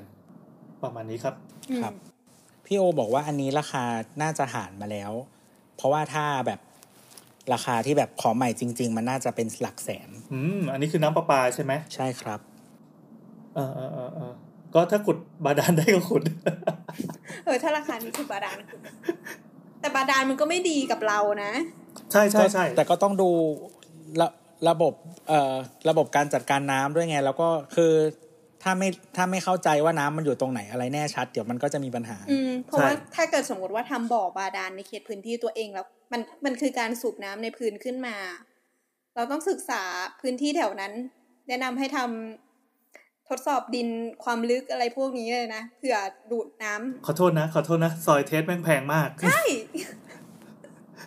ถ้าซอยเทสแพงขนาดนั้นก็ไปซื้อไปจ่ายค่าขยายเขตประปาเถอะอืมสรุปแล้วห้าหมื่นคือถูกสุด ไม่ต้องหาเรื่องไม่ต้องหาหาทางบำบัดน้ำด้วยนะ ใช่ใช่ใช่คือคือมันต้องมันต้องทำ water treatment เพื่อเราจะใช้น้ำได้ อืมอืมอือืมมนะมันก็เป็นค่าใช้จ่ายที่ต้องยอมจ่ายก็ลองลองศึกษาดูแต่เข้าใจว่าคำถามนี้มามานานแล้วครับถ้าเกิดว่าคุณเบียร์มีอะไรอัปเดตก็รบกวนลองลองแจ้งลองมาเล่าให้เราฟังเพื่อแชร์ประสบการณ์แล้วกันเผื่อมีคนที่เจอแบบนี้ ใช่คือจริงๆมันทุกอย่างเลยครับแม้แต่แบบต่อสายอินเทอร์เน็ตไฟเบอร์ก็ก็เสียตังค์คนแรก เออ ใช่ ใช่ใช่ครับผม โอเค ก็ตามนี้นะครับ มาที่คำถามถัดไปนะครับทำไมเยอะจังวะหมายถึงคำถามยาวคำถามจากคุณ เป็นกิ้งกือ ที่ขาดรองเท้าคู่หนึ่งครับ นะครับสาวสาวสาวทำไมรถไฟฟ้าสายสีเขียวถึงทำสกายวอล์กไว้เกือบทุกสถานี และทำยาวมาจนถึงสะพานลอยที่ไม่เห็น น่าจะแค่แถวเกษตรกับเสนา เท่าที่เห็นไม่มีจุดไหนทำเป็นทางลาดตรงทางม้าลายเดิมไว้เลย มีคนถามไปหรือยังครับอย่างอย่างอย่างอันนี้เป็นคำถามที่น่าสนใจแล้วมันเป็นเรื่องที่เข้าทางตัวพอดีนะครับ เราจะให้คุณตัวเป็นผู้ตอบนะครับ เชิญคุณตัวครับ ก็ที่ไม่มีตรงโซนเกษตรและเสนานะฮะเพราะว่า มันไม่มีสะพานลอยแล้วครับ เมื่อก่อนมันมีสะพานลอยโอ้แต่พูดเรื่องอดีตไปก็ช่างแม่งเถอะคือ เมื่อก่อนมันมีสะพานลอยตรงตรงเสนามันมีสะพานลอยเส้มันเป็นสะพานลอยเยอะมากจริง ๆ แล้วโซนเนี้ยมีมีสะพานลอยทุกประมาณแบบสองสามร้อยเมตรอะอ่าใช่ใช่ใช่จำได้ว่ามีตลอดทาง อืม มีสะพานลอยในยุคในยุคที่ประเทศไทยนิยมสร้างสะพานลอยกัน คือมันคือจริง ๆ มันถนนมันแบบ จากแยกรัชโยธินถึงแยก เอาไม่ว่าจากจากแนวรถไฟฟ้านี่ก็ได้อาจากแยก ห้าแยกลาดพร้าวถึงสี่แยกเกษตรเนี่ยสะพานลอยถี่มากอ่านะฮะโดยเฉพาะช่วงโซนรัชโยธินถึงเกษตรเนี่ยเมื่อก่อนเขาเหมือนตัดสะพานลอยไปประมาณสามอันอะตัดทิ้งเลยใช่ไหมใช่ระหว่างการก่อสร้างใช่ครับอืมก็คือเหลืออันเดียว ตรงหน้าบ้านพอดี บ้าเดี๋ยวคนไปถูกหรอกก็เอ่ออันที่เหลืออยู่นะฮะ จริงๆมันจะคือไม่ได้สังเอ่อไม่ได้ไม่ได้สังเกตละเอียดของส่วนที่เลยเกษตรไปแล้วอะแต่ส่วนตั้งแต่อ่าห้าแยกลาดพร้าวถึงแยกเกษตรถึงสะอ่าถึงสถานีเกษตรเนี่ยก็มีตั้งแต่ตรงสถานีห้าแยกลาดพร้าวที่จะมาตรงสะพานลอยหน้าโรงเรียนหอวังกับ Tesco Tesco ลาดพร้าวอืมแล้วก็สถานีถัดมาพหลยี่สี่มันจะมีมาเชื่อมที่เอ่อสะพานลอยอยู่หน้าโรงเรียนอ่า สตรีวรนาถบางเขนไกลเหมือนกันไกลเหมือนกัน อันนี้ไกลเลยแหละ แล้วก็จะมาสถานีราชโยธินก็จะมาอยู่ตรงอ่าทะอ่าสะพานลอยหน้าปากซอยสามห้าพหลโยธินสามสิบห้าอะนะห้าสี่สามสองครับผมเมื่อกี้ตัวก็เน็ตหลุดอีกแล้ว เออสงสัยคอมต้องไปซ่อมแล้ว หลังจากแนะนำคอมไปนะกากจริงเอออันนี้อะไรวะ MacBook Pro เอ้ย MacBook Air 2017สองพันสิบเจ็ดแล้วเออเป็นช่วงมรสุมของ macbook ต่างๆ ของ Apple นะครับ ถ้าเลี่ยงได้ก็เลี่ยงนะครับ รออีกสักสองสามปีมาซื้อรุ่นที่ตกรุ่นก็ยังดีไอ้กนี่ว่าไงนี้ซื้อไอ้นี่ได้ไอ้อะไรนะ MacBook Pro 2016 ไง เพิ่งออกฮะ MacBook Pro 16 นิ้วพูดผิดครับ อ๋อสิบสิบหกนิ้วไงก็หมายความว่า รอให้ e สิบหกเนี่ยมันตกรุ่นไปสักสองสามเก่าปีอะก่อนยังถือว่าดีอ่าแต่แต่ MacBook Air MacBook MacBook Air 2017 มันคือดีไซน์เก่าอะ มันคือตัวที่ไม่ได้ใช้ Butterfly Keyboard อะอ๋ออ๋อ ให้สังเกตคีย์บอร์ดแล้วกัน ถ้าเป็น Butterfly ก็กดข้ามไป มันหายเยอะ คือถ้าคือคือถ้ากดกดแล้วมันแบบไม่เด้งไม่เด้งมืออะก็ นั่นแหละข้ามไปฮะอืมอืมนี่ทำนี่มันคือเลือก MacBook หรือว่าเลือกปลาในตลาดเนี่ยตาไม่ใสอะไรอย่างเงี้ยนะเออ เด้งสู้มือ เออ อะไรอย่างนั้นเอามาครับเมื่อกี้ตัวพูดถึงไหน ก็บอกว่ามีสะพานลอยอาจุดเชื่อมสะพานลอยตรงไหนบ้างนะครับอ่าก็เอ่อทีนี้ทางม้าลายทางม้าลายจริง ๆ มีมาทดแทนนะฮะแต่ว่าไม่เห็นคนข้ามกันเลยนะก็เลิกเออทางม้าลายมีมาทดแทนนะครับ ก็คือ อ่าอธิบายเพิ่มเติมก็คือจากห้าแยกลาดพร้าวมาจนถึงแยกเกษตรเนี่ย ตอนเนี้ยมันมีการสร้างสะพานข้ามแยกและอุโมงค์ข้ามแยกเนาะอืมสะพานข้ามแยกก็คืออะเดิมที่มีอยู่แล้วก็คือสะพานข้ามแยกห้าแยกลาดพร้าวใช่ไหมอืมอ่าซึ่งจุดตรงห้าแยกลาดพร้าวเนี่ยมันก็จะมีจุดข้ามที่เป็นสะพานลอยอยู่แล้วอืมที่เชื่อมระเนาะหว่างอันนั้นอะเดี๋ยวจะ เดี๋ยวจะเชื่อมอ่าซึ่งมันเชื่อมลงไปอ่ารถใต้ดิน นะฮะรถ MRT สายสีน้ำเงินนะครับเดี๋ยวเข้าใจว่าเดี๋ยวจะมีทางเชื่อมจากรถอ่า BTS อ่ารถไฟรถไฟฟ้าสายสีเขียวอืมนะฮะอย่าเรียก BTS เลยมันจะคือมึงติดตา BTS กทม แล้วก็ MRT อะครับจะเรียก BTS เลยแล้วกันนะฮะติดทั้งหมดเลย อ่าก็คือ BTS เป็นคนเดินรถนะฮะแต่ว่าอ่าเจ้าของก็คือรฟมกับกทมนะฮะเร็วๆเนี้ยก็แหละเอาเป็นว่า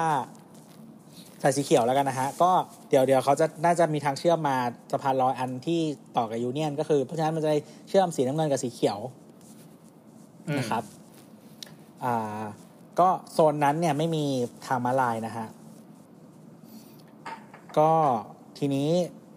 ไอ้ที่ที่ที่สร้างเพิ่มมาที่บอกว่ามีสะพานข้ามแยกก็คือมีสะพานข้ามแยกรัชโยธิน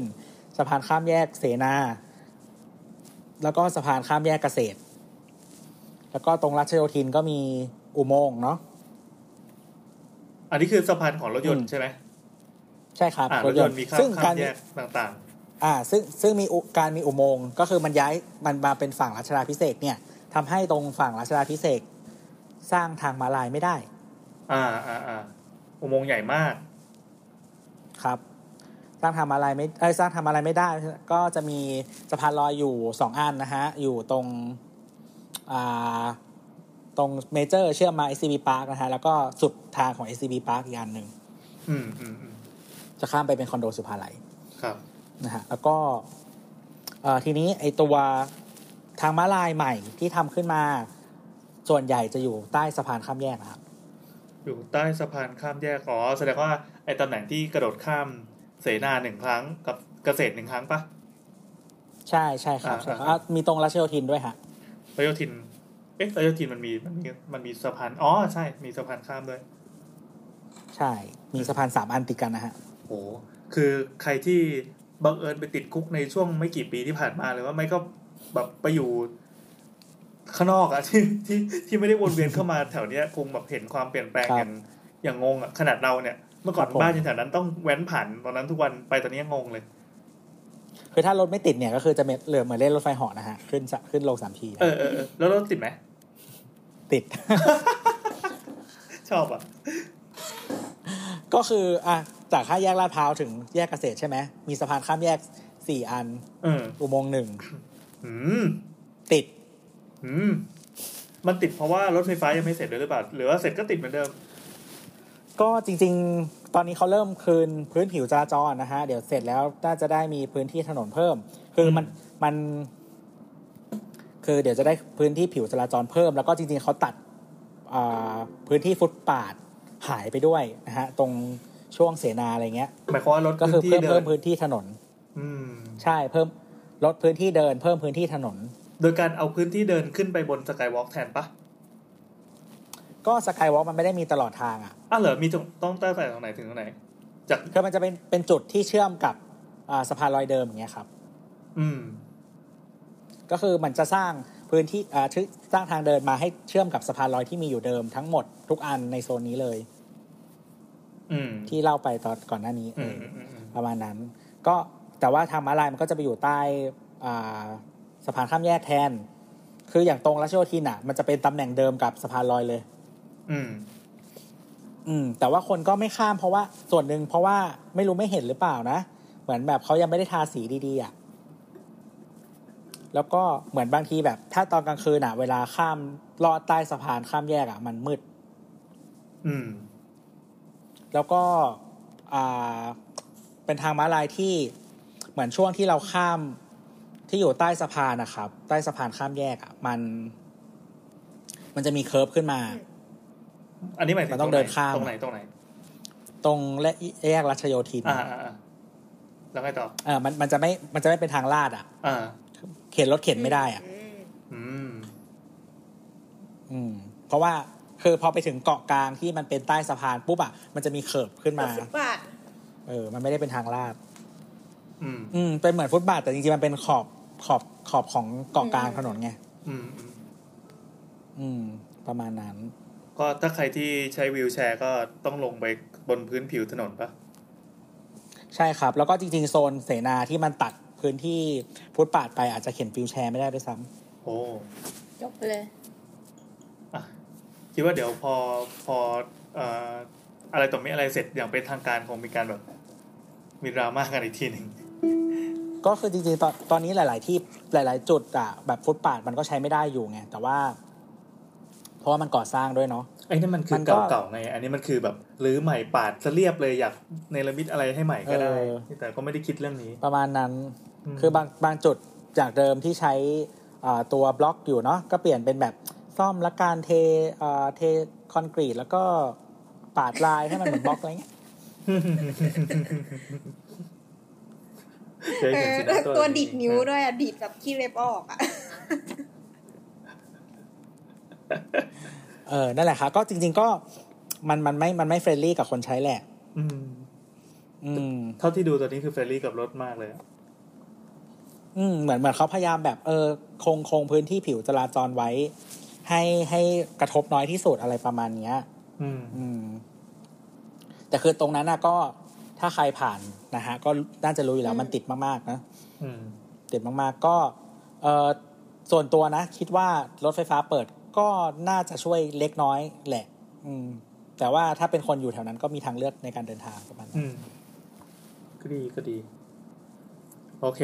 ก็อันนี้ก็ครับผมเท่านี้เนาะอ่าโอเค อันนี้ถือว่าเป็นคำถามไหมเนี่ยอันเนี้ยยังไงครับยังไงอ่อ่านแล้วกันนะฮะอ่านเลย ครับผมจากคุณนัตตี้ไอนะฮะเขาแชร์ข่าวมาก่อนเนาะจากไมติชนเขาบอกว่า ฟ้อง 783 ล้าน IDO w o r f ราชปรารภ หลังสำนักงานเขตปิดทางเข้าออกผิดกฎหมาย โครงการนิ่งผู้อยู่อาศัยเดือดร้อนนะฮะแล้วก็เขาก็บอกว่าอนันดาอีกแล้วเหรอแคปชั่นที่ถามเรามาก็คือนันดาอีกแล้วเหรออมคำตอบคือเขาไม่ได้ไม่ได้ถามเขาไม่ได้ถามบอกว่าเขาแปะมาเฉยๆไม่ได้พูดถึงเราด้วยเอ้ยทำไมมันอีกแล้วเหรอแล้วเราทำไมเราถึงเอามาวะ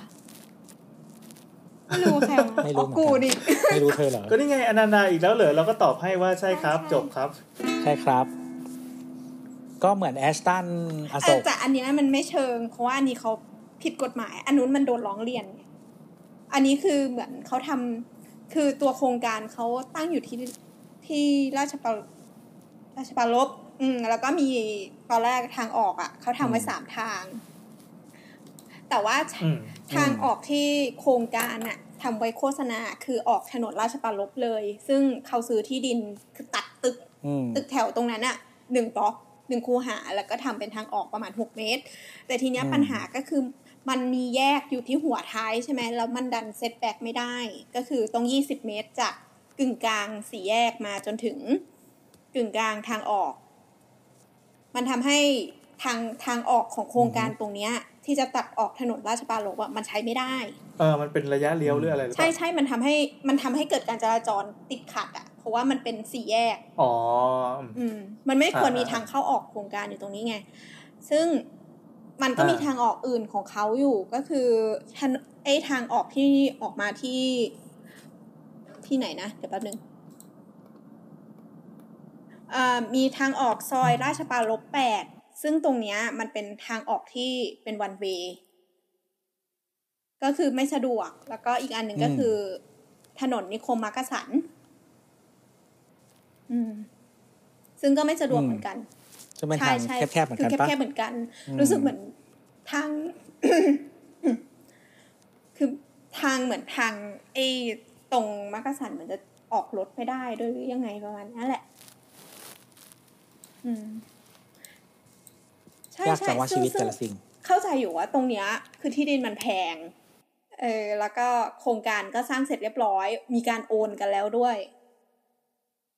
ซึ่งซึ่งลูกบ้านเนี่ยแหละให้นิติบุคคลมาฟ้อง เพราะว่าทางออกที่โฆษณาไว้มันดังใช้ไม่ได้ ไม่เป็นไอ้ใช่นี่ก็คือตามจรินิติงบุคโครงการต้องรับผิดชอบอย่างนี้ ทางออกของเขาเท่าที่อ่านก็คือหนึ่งก็คือให้โครงการอะไปทำเรื่องให้มีทางออกซะกับสองก็คือ เดี๋ยวนิติบุคคลอะจะซื้อทางออกก็คือเหมือนหาช่องทางใหม่ออก ก็คือมูลค่ามันก็คืออืเจ็ดร้อยมกว่าล้านเนี่ยแหละ ค่าทางเพออกราะว่าด้วยมันนะต้องซื้อตึกค่ะ ซื้อที่ดิน ซื้ออาคารปลูกสร้างบนที่ดินอ๋อซื้อซื้อซื้อตึกใช่ซื้อตึกมาทุบซื้อมาเป็นทางแล้วก็มาผ่านทุบด้วยโอ้เอ็มจีแต่แต่แปลกใจนะ เพราะว่าอ๋อ มันก็ต่างกับแอชเพต่างราะกับว่าแอชถ้าตัเกินดปกติตอนที่เขาขอก่อสร้างแล้วอะมันต้องวัดระยะทางออกตั้งแต่ต้นแล้วมันน่าจะอยู่ในแบบก่อสร้างใช่อยู่แล้วใช่ไอ้ทางออกนี้ ก็ไม่รู้ฮะ ก็ก่อนหน้านี้ก็มีเคสอะไรตรวจ EA ผิดพลาดเลยก็เลย ระงับสร้างไปที่เราก็ตอบคำถามไปเหมือนกัน ก็ไม่แน่ใจมันมันมีผิดพลาดอยู่ตรงไหนนะฮะก็ เออนั่นแหละ แต่คราวที่แล้วไอ้แอชตันมันเป็นอีกเรื่องหนึ่งมันเพราะมันใช้พื้นที่ที่เอามาทำทางเข้าออกเป็นแบบพื้นที่ของอืมอ่ารฟม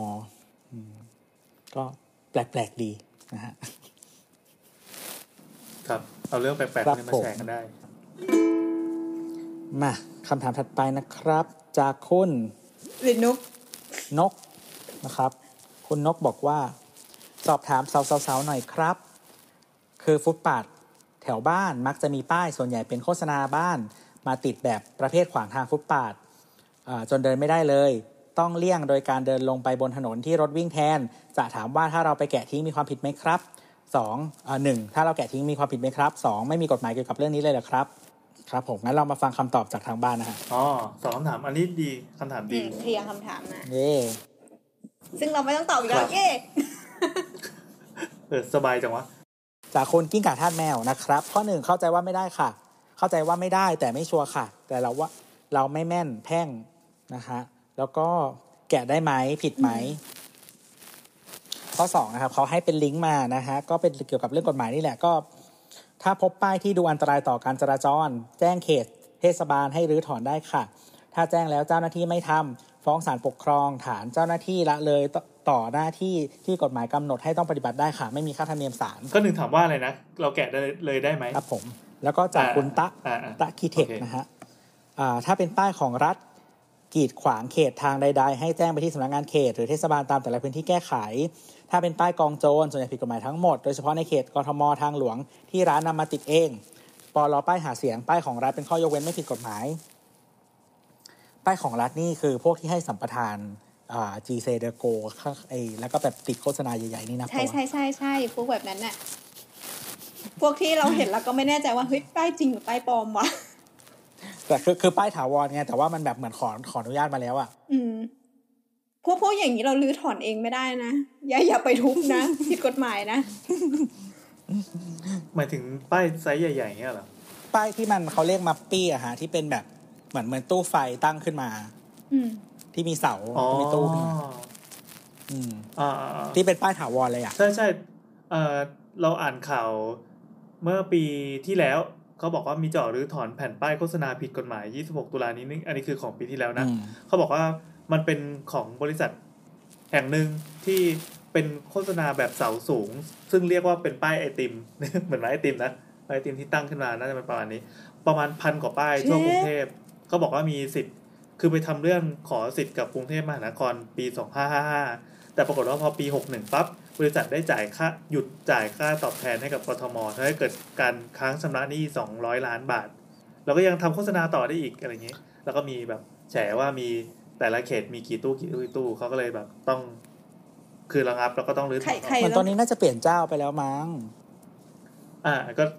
คือเล่าให้ฟังว่าว่ามันมีข่าวจากบริษัทแห่งหนึ่งแล้วกัน จีเซเดโคจากคสรับปริงนิวนะครับมีเจ้าเดียวคือจริงๆมันเป็นเจ้า มีเจ้าเดียวอะแล้วเป็นเจ้าที่เรียกป้ายว่ามัปปี้อืม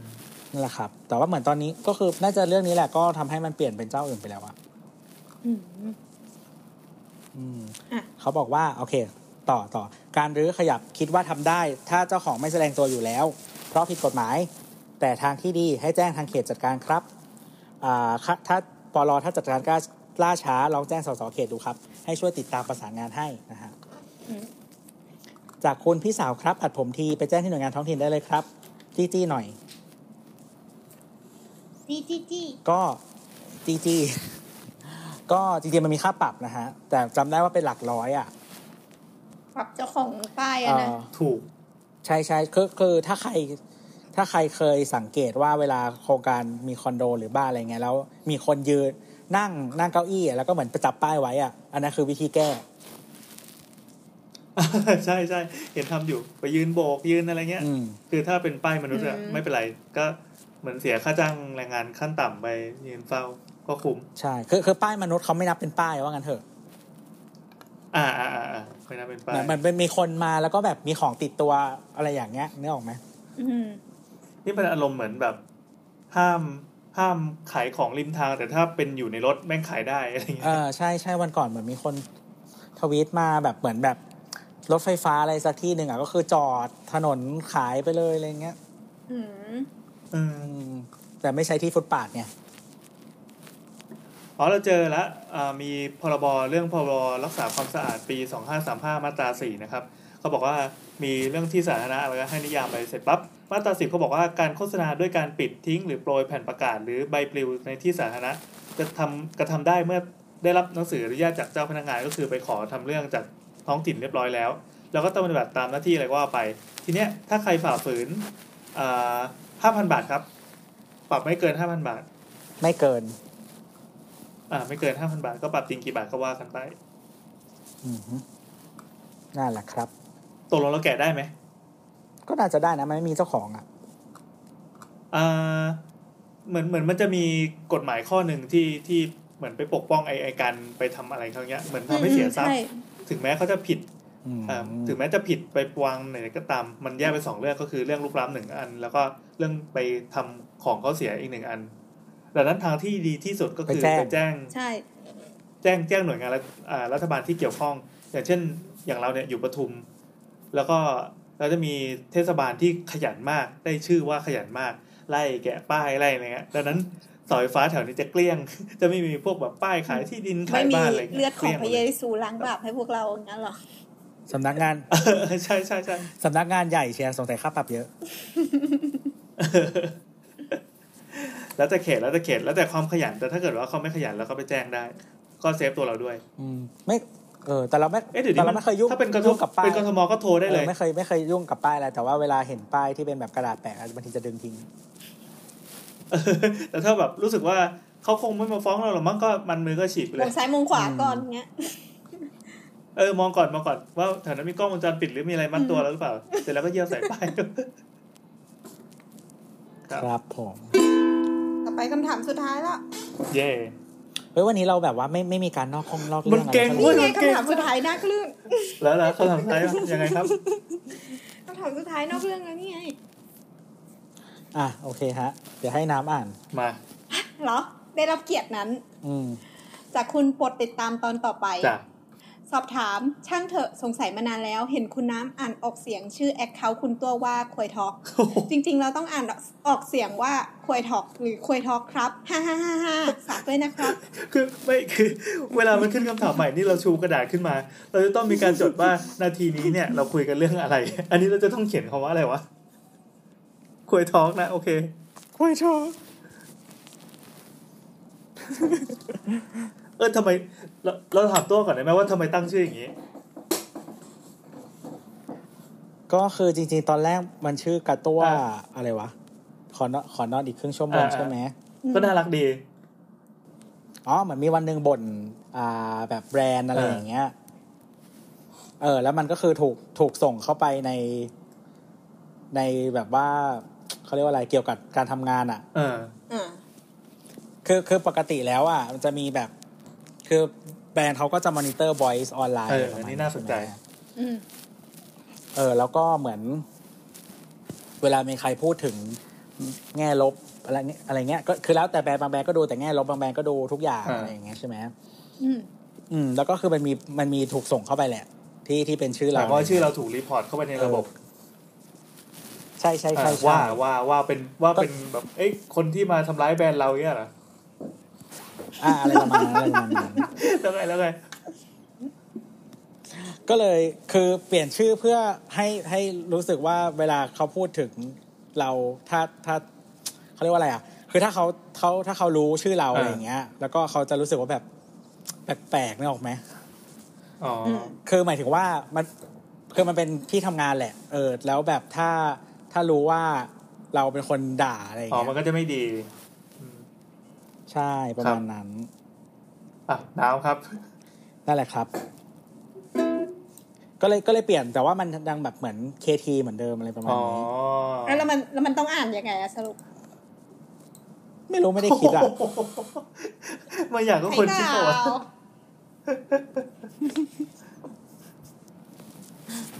ก็ให้มันแบบชื่อคล้าย ๆ เดิมไงอ่าฮะประมาณนั้น ไม่เชื่อหรอก นั่นแหละครับ ก็แล้วแต่ระดับจิตใจนะฮะแต่ระดับจิตใจ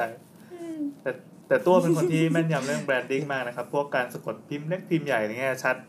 เราจะเชื่อตัวได้หรือไม่หรือไม่เอ้ยจริงๆมันต้องอ่านว่าอะไรวะ อยากอ่านว่าอะไรอะ คุยไง คุยคุยทอเฮ้ล์กจริงๆอะเนี่ย K ก็ U คำ Y นี่คือมันมันควรอ่านว่าคุยใช่ไหม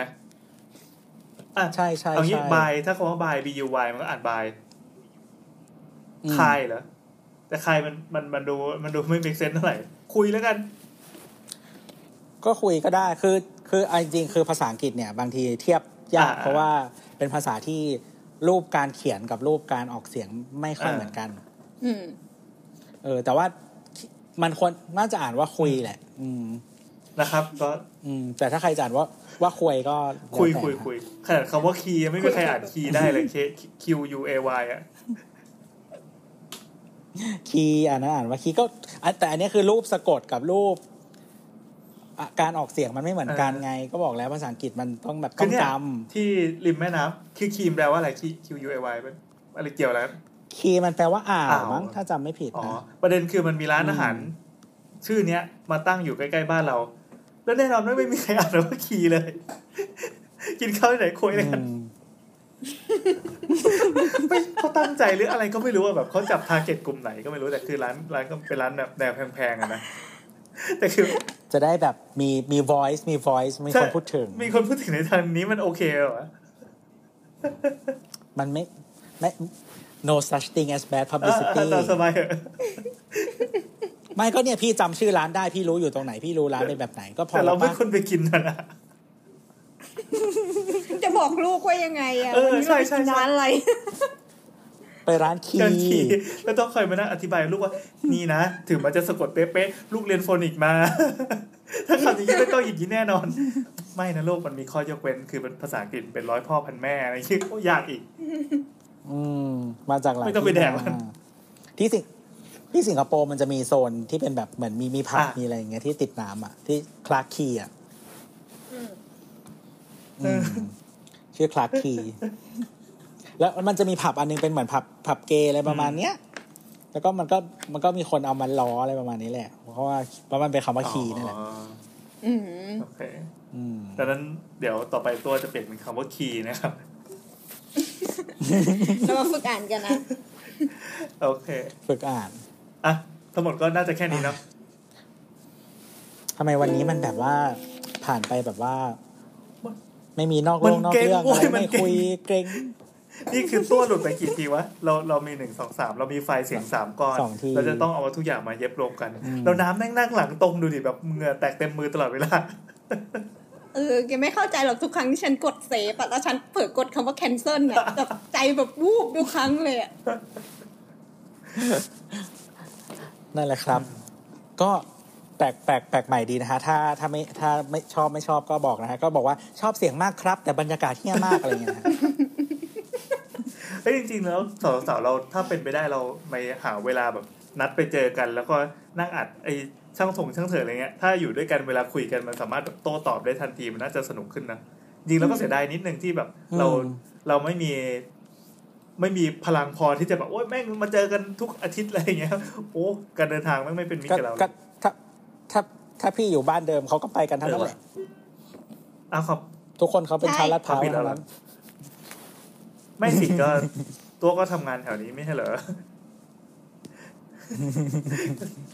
โทษโบนละเอกัอนโทโทษษโบโบนนแล้วกันนะฮะโอเค เวลามีอุปสรรคอะไรการแม้แต่อัดอรโบเงี้ยนจะไม่อยู่ก็ตามมันก็จะด่าโบไม่อยู่ ใช่ใช่โอเค แล้วก็ยังถ้ามาถ้ามาก็จะวุ่นวายนะขอบอกเลยว่าครั้งหน้าถ้าอัด Discord อีกนะ อีโบนจะเป็นตัวที่เป็นจุดอ่อนที่สุด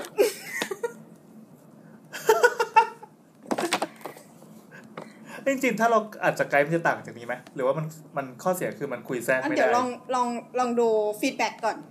ใช่เสียงมันจะหายแหละ อืมเนี่ยอย่างเงี้ยน้เสียงมันจะหายแหละำคือน้ำกับตัวคุยชนกันปั๊บเรารู้สึกว่าเฮ้ยมันมันไม่ต้องเลือกฟังใครคนใดคนหนึ่งตามใช่ที่โปรแกรมเพมันราะว่าเสีเลืยงอกมาให้อะการเสียแย่งงฉันคุยจะกันชอย่างนะสนุกตัวอืมแต่ว่าใช่ใช่คอนเทนต์ฉันนะแพ้ตัวไง ก็รู้ดีไม่แต่เวลาตอบบทสนทนามันโอเคมันไอ้นี่กันได้ไงไม่ต้องแบบสลับเว้นช่องอืมอะไรอย่างเงี้ยเฮ้ยเราลืมขอบคุณสปอนเซอร์ไปะเนี่ยก็จะ ครับผมสปอนเซอร์สปอนเซอร์ เราได้สปอนเซอร์สปอนเซอร์อีกแล้วนะคะหารูโอปนก่อนมาให้เป็นคนดีมากๆ แถมโอนมาให้รายการเรารายการเดียวด้วยไม่ได้บอกว่าโอนมาให้ช่องดีใจมาก จริงป่ะเขาแบบสเปคมาถึงเราเลยเหรออะก็เขาส่งมาในทวิตเตอร์เราอะจะให้ส่งให้เออใครอะ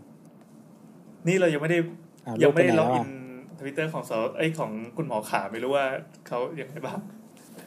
เอออ๋อแต่แต่ไม่ อะพูดพูดได้ไหมเนี่ยพูดว่าอ๋อเรื่องเรื่องเรื่องที่มีคนโดเนทอะไรอย่างนี้ แล้วก็นโยบายของเอราอยพูกาดรเลยพูดเลยพูดเลยไหนๆก็ไหนๆแล้วเราก็เป็นตัวแทนช่องแล้วกันเพราะว่ารายการเราก็มีกลุ่มคนฟังที่กระจายกระจายไปในรายการอื่นด้วยฮะก็อ่าจริงๆแล้วก็ถ้าคือไม่ได้บอกว่า ไม่อยากบอกว่ารับบริจาคแต่ว่าก็คือถ้าอ่า คุณคุณอยากช่วยเหลือเรานะสนับสนุนดีกว่าช่วยเหลือค่าสนับสนุนดีกว่อาหารคือเลยนะเอางี้สนัเราบสทุกนุคนนต่างมีหน้าที่การงานทำเป็นหน้าที่ปกติดีอาจจะมีบางคนไม่มีงานทำแต่ก็ช่างมาแล้วกัน ครับผมเออเขาเขามีงานนะฮะเขาเรีก็ยกว่าคือขอการปัขอนตังผลค์พ่อนะฮะแต่ว่าไม่ยอมไปจเรียนริงๆจ็อบนี้มันเป็นจ็อบที่ดีมากเลยการปันผลเออครับ ตามสบายเถอะแล้วไงต่อไงต่อ นั่นแหละครับ ก็ถ้าถ้าถ้าคุณอยากสนับสนุนเราหรือชอบงานที่เราทำอะไรอย่างนี้นะฮะแล้วก็ให้ให้ของกินเราอะไรอย่างเงี้ยแล้วก็แฮปปี้ดี ครับผม ก็แต่ว่าเออก็คือคือทางสะทางเราก็ตกลงกันว่า เราจะไม่ไม่ไม่ได้รับเงินในนามช่องอะไรอย่างเงี้ยนะฮะก็ถ้าใครสนเอออยากอยากสนับสนุนรายการไหนอะไรอย่างเงี้ยนะฮะก็ก็ติดต่อได้แต่ละรายการนะฮะส่วนถ้าใครอยาก ให้คุณหมอขานะฮะก็เขาบอกว่าเลยนะให้บริจาคอย่างเอาอย่างคุณหมอขาเราพูดเผื่อเลยแล้วกัน คือรายการก็จะขอไม่รับบริจาคหรือไม่รับสนับสนุนใดๆทั้งสิ้น แต่ถ้าแฮปปี้ที่จะจะอยากจะทำอะไรเพื่อเป็นการตอบแทนในการฟัง คือเราไม่ได้เรียกร้องอะไรเลยนะ แต่ก็มีคุณผู้ฟังท่านหนึ่งในที่นี้ก็คือคุณคุณอืมคุณแม็กซ์เนาะใช่ไหมเออ คุณแม็กซ์ที่เขาโดเนทมาตลอดตั้งแต่สมัยที่เราทำ YouTube แล้วก็ทำเสาเสาเนี่ยเขาจะแบบทุกเดือนเวลาเหมือนเงินเดือนเขาออกเขา เขาก็เหมือนจ่ายเป็นค่า subscribe หรืออะไรเขาบอกเขาบอกว่าเขามีความสุขดีที่จะทำอย่างนี้ ไม่ได้เรียกร้องไม่ได้อะไรเลยอยู่ก็โอนตังมาให้ แต่ทีนี้พอคุณหมอขาเขาไม่ได้เปิดรับโดเนทก็มีข้อเสนอมาจากจากทางทีมงานในรายการก็บอกว่าเอ่อถ้าอยากเสียตังค์จริงๆอะก็ไม่ต้องโอนให้เราคือไปโอนให้มูลนิธิอะไรก็ได้เช่นแบบสภากาชาติไทยหรือว่าอะไรต่างๆที่เป็นเกี่ยวกับการแพทย์ แล้วเสร็จปั๊บเอาสลิปมาให้เราแค่นี้เราก็จะชื่นใจมากแล้วจริงเขาอะทำทันทีเว้ยคือแบบตอนแรกอะพอพูดอย่างนี้ปุ๊บรายการดูหลอก คุณแม็กทำตามนี่หลอกตามด้วยใช่คือเขาเขาทำทันทีเลยเขาไม่ได้มาอิดออดอะไรเลยเขาก็คือเป็นคนที่พูดน้อยจริงๆอยู่ๆก็ส่งสลิปมาให้แล้วก็บอกเออเนี่ยทำแล้วไม่ได้อะไรเลยนะเฮ้ยเรารู้สึกขอบคุณใช่ขอบคุณใช่มากคือเราแฮปปี้ด้วยรู้สึกว่าการการที่เราทำอะไรแบบเนี้ย มันไม่ได้เป็นสิ่งไร้สาระเพื่อสนองกิเลสตัณหาของพวกเราเท่านั้น มันมีคนที่แบบทำแล้วมันมันมันส่งผลไปถึงคนอื่นด้วย ไม่คิดว่ามันจะได้บุญขึ้นมา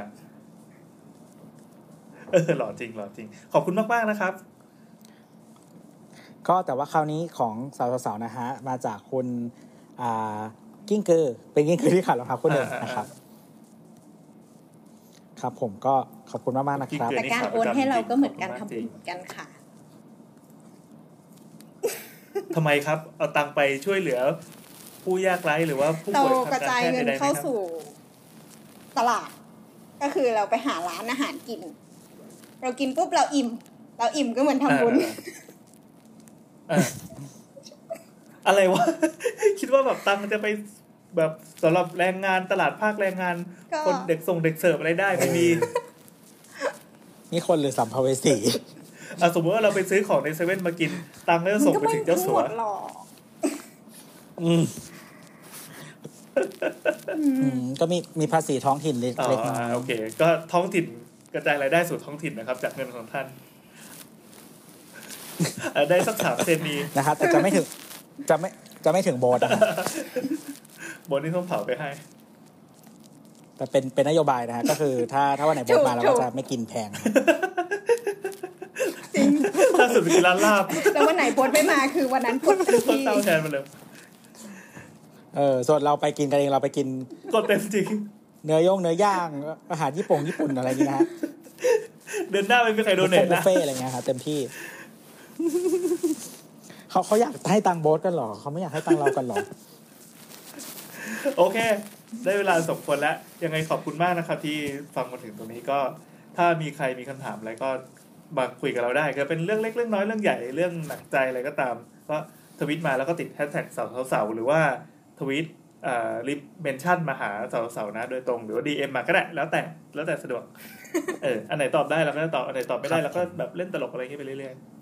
ๆครับผมแล้วเผื่อถ้าพี่โอมาตอบก็เลยจะอ่านคำตอบพี่โอให้นะอันนี้ก็เป็นวิธีหากินที่ง่ายที่สุด หรือถ้ามีคุณผู้ฟังหรือว่าคุณเอ่อที่ตามทวิตเตอร์เราอยู่นะฮะมาช่วยตอบเราก็จะอ่านให้เหมือนอ่ากันอ่าแล้วก็ยังไงฝากติดตามสถานีสามโคกเรดิโอนะครับ มีรายการหนุกอืมๆ งอกขึ้นมา ตอนนี้ก็ห้าครับวันผมต่อก็สัปดาห์แล้ว ครับผมค้นคำว่าสามโคกเรดิโอนะครับ ในอ่าแอปพอดแคสต์ที่คุณชื่นชอบอยากใช้อะไรอย่างนี้นะฮะ Spotify Apple Podcast พอดบง Podbean อะไรก็ได้หมดอ่านนะครับ ไปค้นคำว่าสามโคกเรดิโอจะเจอทุกรายการเลยนะฮะ แล้วก็โซเชียลนะฮะสามโคกเรดิโอนะครับ ทั้ง Twitter Facebook แล้วก็อินสตา Instagram แกรมนี่จะมีไว้ทำไมนะงงจริงไม่สวยนะเว้ย ไว้ไว้ลงไว้ลง story ลงปกได้สวยๆให้แล้วก็เด้งไป Facebook ใช่แล้วมันคือเวลาลงลง story ใน Facebook แล้วมันจะอยู่ข้างบนสุดไงในในมันแถมมาให้ฟรีอยู่แล้วก็นั่นแหละมีไว้เอาเท่าหน่อย ใช่ใช่มีไว้แค่นั้นแหละโอเคสำหรับวันนี้สวัสดีจ้าสวัสดีครับ